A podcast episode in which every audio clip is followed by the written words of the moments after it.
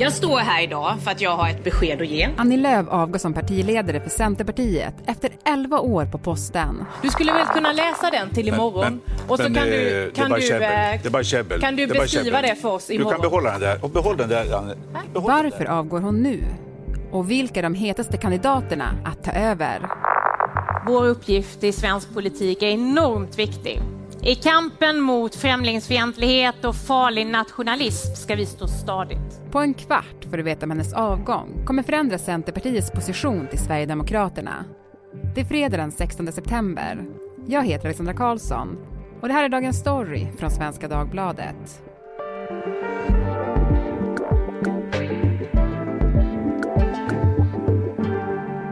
Erik Hedtjärn, politikchef här på Svenska Dagbladet. Annie Lööf har precis meddelat att hon avgår. Hur överraskad blev du? Vi blev nog ganska förvånade, många. Eh, direkt eh, så, så, fick vi veta att, att hon skulle ha en presskonferens klockan ett. Ingen visste vad den skulle handla om. Eh, personer med liksom insyn, källor visste inte heller vad det var. Då börjar ju liksom varningsklockorna ringa. Att, att så på något sätt när, när klockan närmar sig ett, där en halvtimme senare, då kändes det som att det var det mest sannolika eh, alternativet var ändå att hon skulle säga att hon skulle avgå. Mm. Varför gör hon det nu då?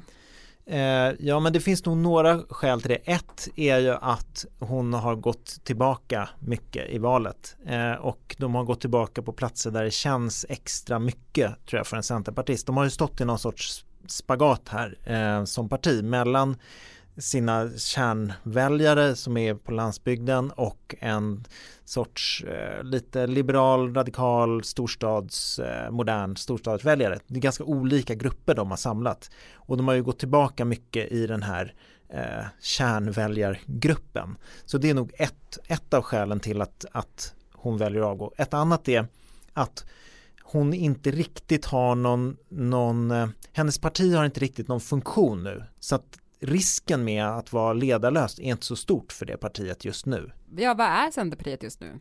Nej, men om man, om man jämför med så när, när Fredrik Reinfeldt avgick efter förra valet, det gjorde han ju väldigt fort eh, och sa jag kommer, gå, eh, jag kommer sitta kvar under en övergångsperiod. Då var det ju så att, att det fanns ju ingen tydlig majoritet i riksdagen. Moderaterna behövde liksom fatta en del strategiska svåra beslut eh, som behövde liksom, som, där man behövde besked nu ungefär. Eh, och då var det den här vikarien Anna Kinberg Batra som fick komma ibland. Den sortens besked nu väntas ju inte av Centerpartiet. De har inte någon riktig funktion och därför är det ett ganska bra läge att, att avgå nu. Och sen har, nämnde hon ju också det när hon, hon berättade ju om de här hoten som hon har eh, utsatts för. Det har ju, man kan ju föreställa sig att det är en ganska påfrestande period nu bara att ha, ha varit föremål eller liksom mål för det här mordförsöket under sommaren och sen göra en hel valrörelse. Eh, det har nog varit ganska stor press på henne.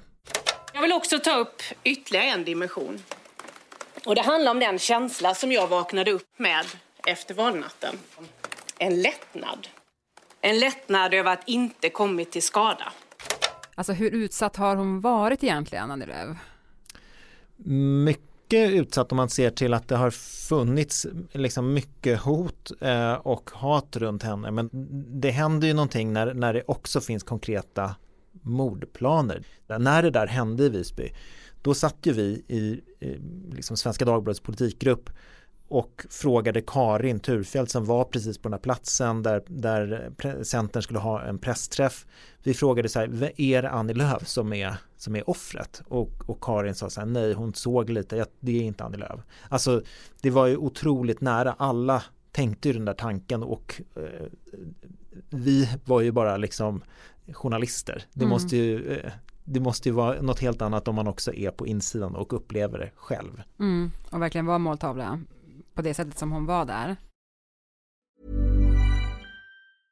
Hej, jag Ryan Reynolds. At Mint Mobile, we like to do the opposite of what Big Wireless does. They charge you a lot, we charge you a little. So naturally, when they announced they'd be raising their prices due to inflation, we decided to deflate our prices due to not hating you. That's right. We're cutting the price of Mint Unlimited from $30 a month to just $15 a month. Give it a try at mintmobile.com slash switch. $45 upfront for three months plus taxes and fees. Promote for new customers for limited time. Unlimited more than 40 gigabytes per month. Slows. Full terms at mintmobile.com. Om vi ska göra en liten tillbakablick på hennes tid som partiledare. Hon har ju varit det för Centern i 11 år, det är ju väldigt lång tid. Alltså hur har hon förändrat partiet?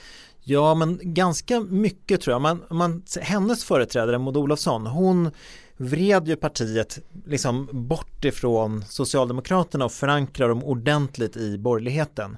Eh, och Annie Lööf, redan innan hon blev partiledare så var hon en sån här frontsoldat i att göra, äh, göra partiet ännu mer liberalt. Hon och Fredrik Federley som var ungdomsförbundsordförande, de hade en så här, någonting i riksdagen som hette Liberala gruppen. Mm. Då de samlade olika unga liberala riksdagsledamöter i det som var liksom alliansen.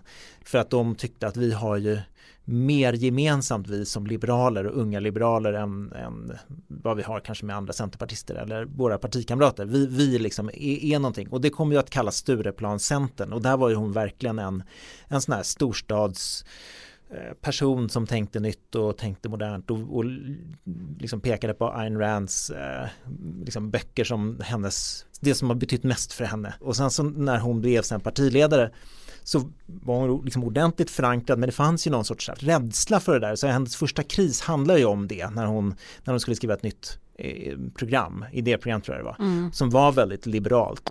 Och vi börjar alltså med krisen i Centerpartiet för partiledaren Annie Lööf fick idag avbryta sin semester för att flyga tillbaka hem till Sverige och anledningen är den debatt som rasat i partiet efter förslaget till nytt idéprogram. För efter upproret, får man väl ändå kalla det, så har flera i partiledningen på olika sätt distanserat sig från många av de mest kontroversiella delarna i programmet, till exempel förslaget om månggifte.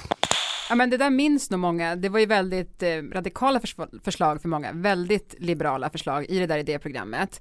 Efter det eh, så vände det ju uppåt igen. Ja men jag tror att många, hon vann nog mycket respekt för hur hon klarade den där krisen och hon liksom ansträngde sig för att liksom läka ihop partiet och att vara en företrädare för alla.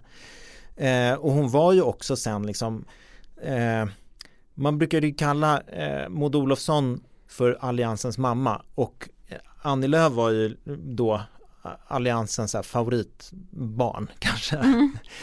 eh, som var väldigt så här, kär i Alliansen och var väldigt så här, huv, eh, pekade tydligt ut Socialdemokraterna som en huvudmotståndare.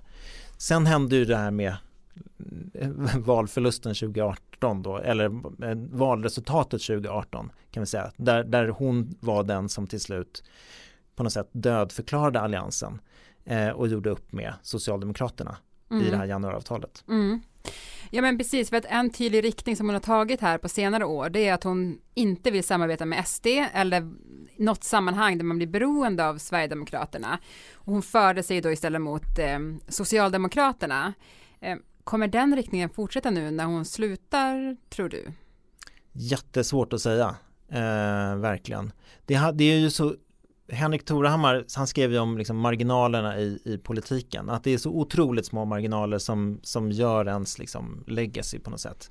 Eh, och här är det ju några, ja, inte ens en procent mm. som, eh, som skiljer eh, Annie Lööf från att ha blivit liksom minister, eh, att ha ja, att ha gjort något historiskt till att då eh, kliva av nu och där alla frågar så här, är det slut med den här politiska, det politiska projektet som hon har drivit att vara liksom den här mittenkraften i, i, i svensk politik och hon uttrycker ju själv att det har kostat mycket att vara den enda som står och säger det.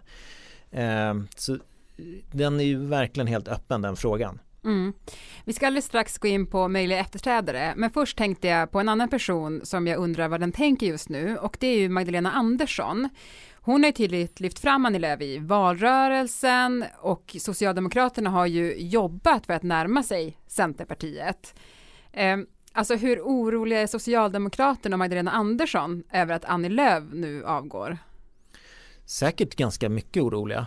Eh, det har ju varit ett så här, det stora strategiska målet för Stefan Löfven som eh, Magdalena Andersson ärvde var ju att så här, förstöra blockpolitiken. Den var fördummande eh, och slå in en kil och där kan man säga att det var ju en framgång att liksom att alliansen inte längre fanns och att Centern allt mer närmade sig eh, Socialdemokraterna. Det är ju helt, det var ju Ja men det var väl en jätteseger på ett sätt eh, och det är helt, det är helt öppet om, om det vilka, hur, ska, hur ska en socialdemokratisk regering forma en majoritet nu? Det är ju ganska svårt att se om inte Centerpartiet fortsätter att vara vända sig vänsterut. Mm. Om vi skulle gå in då på lite spekulation kring möjliga efterträdare. Vad finns det för kandidater?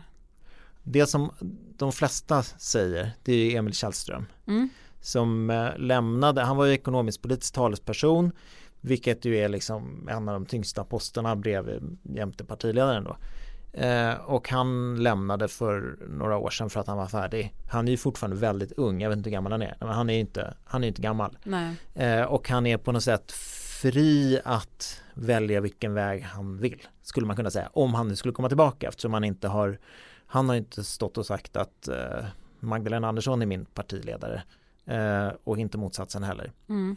Och det kan vara en fördel. Sen sitter inte han i riksdagen, det kan vara jobbigt och sådär. Sen så finns ju eh, en som var tävlade med med Annie Lööf om att bli partiledare för 11 år sedan. Det är Anna-Karin Hatt. Eh, kanske Kanske kan hon vara sugen på att komma tillbaka. Mm. Det är en del som säger det. Jag vet faktiskt inte alls. Mm. Tidigare eh, minister i alliansregeringen. Exakt. Mm. Eh, och, och, hon var ju också en sån här kronprinsessa. På samma sätt som, som Annie Lööf var det.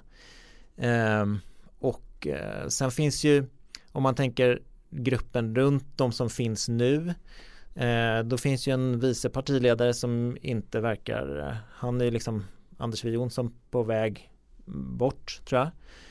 Eh, och eh, sen har vi Linda Modig som är andra vice partiledare och Martin Ådahl som är ekonomisk politisk talesperson. Det är ganska svårt, om man tänker så här, det som är Centers problem det är väl kanske då att de har förlorat jättemycket i landsbygden och det är svårt att se att Martin Ådahl som är en sån här storstadsperson mer kanske skulle, skulle han vara liksom svaret på det? Det har jag kanske svårt att tänka mig att de skulle välja en sån väg, men jag vet mm. inte. Linda Modig, hon är ju från Norrbotten, som jag. Det är alltid en fördel. Ja, precis. En norrbottning är alltid en fördel. Men du, hur kommer processen se ut då, när man ska välja den här ledaren? Alltså vad är det vi kommer vänta oss här nu? Jag tror att, eh, att eh, de kommer försöka göra om eh, det som de gjorde för 11 år sedan och som de var ganska tidiga med då, alltså att ha en, sån här, en öppen process. Vi har kandidater och eh, väljer någon av oss och så åker man runt och så försöker man bli vald och förankrad och så. Det har ju blivit lite normalt i de flesta partier utom i kanske Socialdemokraterna och i viss mån i Moderaterna att man gör så. Eh, så det, det tror jag. Eh, och sen är ju frågan eh, Ja, det är det som jag tror vi får se. Mm, en öppen process en öppen process med folk som anmäler sig och säger att de är intresserade. Ja, jag fattar. Du... Eh... Och sen så, och för det finns ju inte så mycket som talar mot det heller. Just för att de inte eh, på ett sätt så, så här, de har ju lugn och ro att hålla på med politikutveckling och att tänka vilka ska vi vara och sådär eftersom de inte de, de har ju inte den där funktionen nu. De är ett oppositionsparti. De är ett oppositionsparti, absolut. Och de är inte det största oppositionspartiet. Eh, ja. Mm. Till sist då, Erik, vad skulle du säga att Annie Lööf kommer lämna för eftermäle i svensk politik? Eh, hon är nog ganska, no, själv så poängterar hon det här med att vara en röst för anständighet och, eh, och så och mot främlingsfientlighet, jag vet inte om man använder det ordet, men, men liksom den, att välja den vägen, det verkar hon ju själv vilja ska vara hennes eh, eftermäle. Sen så skulle det ju kunna vara att eh, hon eh, var centerledaren som tappade landsbygden. De gick tillbaka 91% av Sveriges kommuner i kommunvalet. Gick väl tillbaka ganska mycket också i riksdagsvalet i många av de där kommunerna där de ändå klarade sig kommunvalet sådär hyfsat. Eh, det skulle kunna vara ett, ett arv och eh, en del skulle nog kunna se henne som någon som har lämnat eller liksom svikit borgerligheten eh, och gått till, till vänstern. Men det där är inte helt ovanligt att man om man tittar på Centerns hel längre historia så har ju det hänt förr. Eh, Olof Johansson som var partiledare på 90-talet han satt ju först i en borgerlig regering med Bildt och sen gjorde han upp med Göran Persson. Eh, och han, han, brukar kalla sig själv för en gränsgångare. Och det är nog lite en typisk centeridentitet. Eh, att man ja, byter, man ska hitta en tredje väg. Mm. Tack Erik för att du var med i Dagens Story. Tack. Burrows furniture is built for the way you live. From ensuring easy assembly and disassembly to honoring highly requested new colors for their award-winning seating, they always have their customers in mind. Their modular seating is made out of durable materials to last and grow with you. And with Burrow, you always get fast, free shipping. Get up to 60% off during Burrow's Memorial Day sale at burrow.com slash ACAST. That's burrow.com slash ACAST. burrow.com slash ACAST.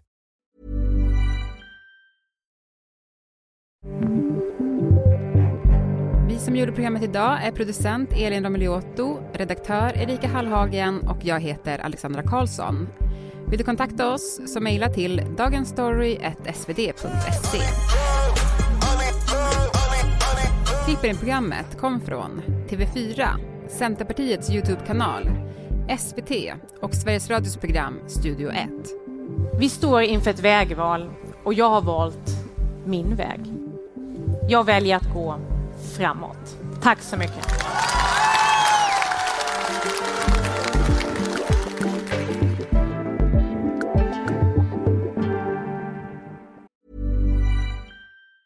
Even on a budget, quality is non-negotiable. That's why Quince is the place to score high-end essentials at 50 to 80% less than similar brands. Get your hands on buttery soft cashmere sweaters from just 60 bucks, Italian leather jackets, and so much more. And the best part about Quince, they exclusively partner with factories committed to safe, ethical, and responsible manufacturing. Elevate your style without the elevated price tag with Quince. Go to quince.com slash upgrade for free shipping and 365-day returns.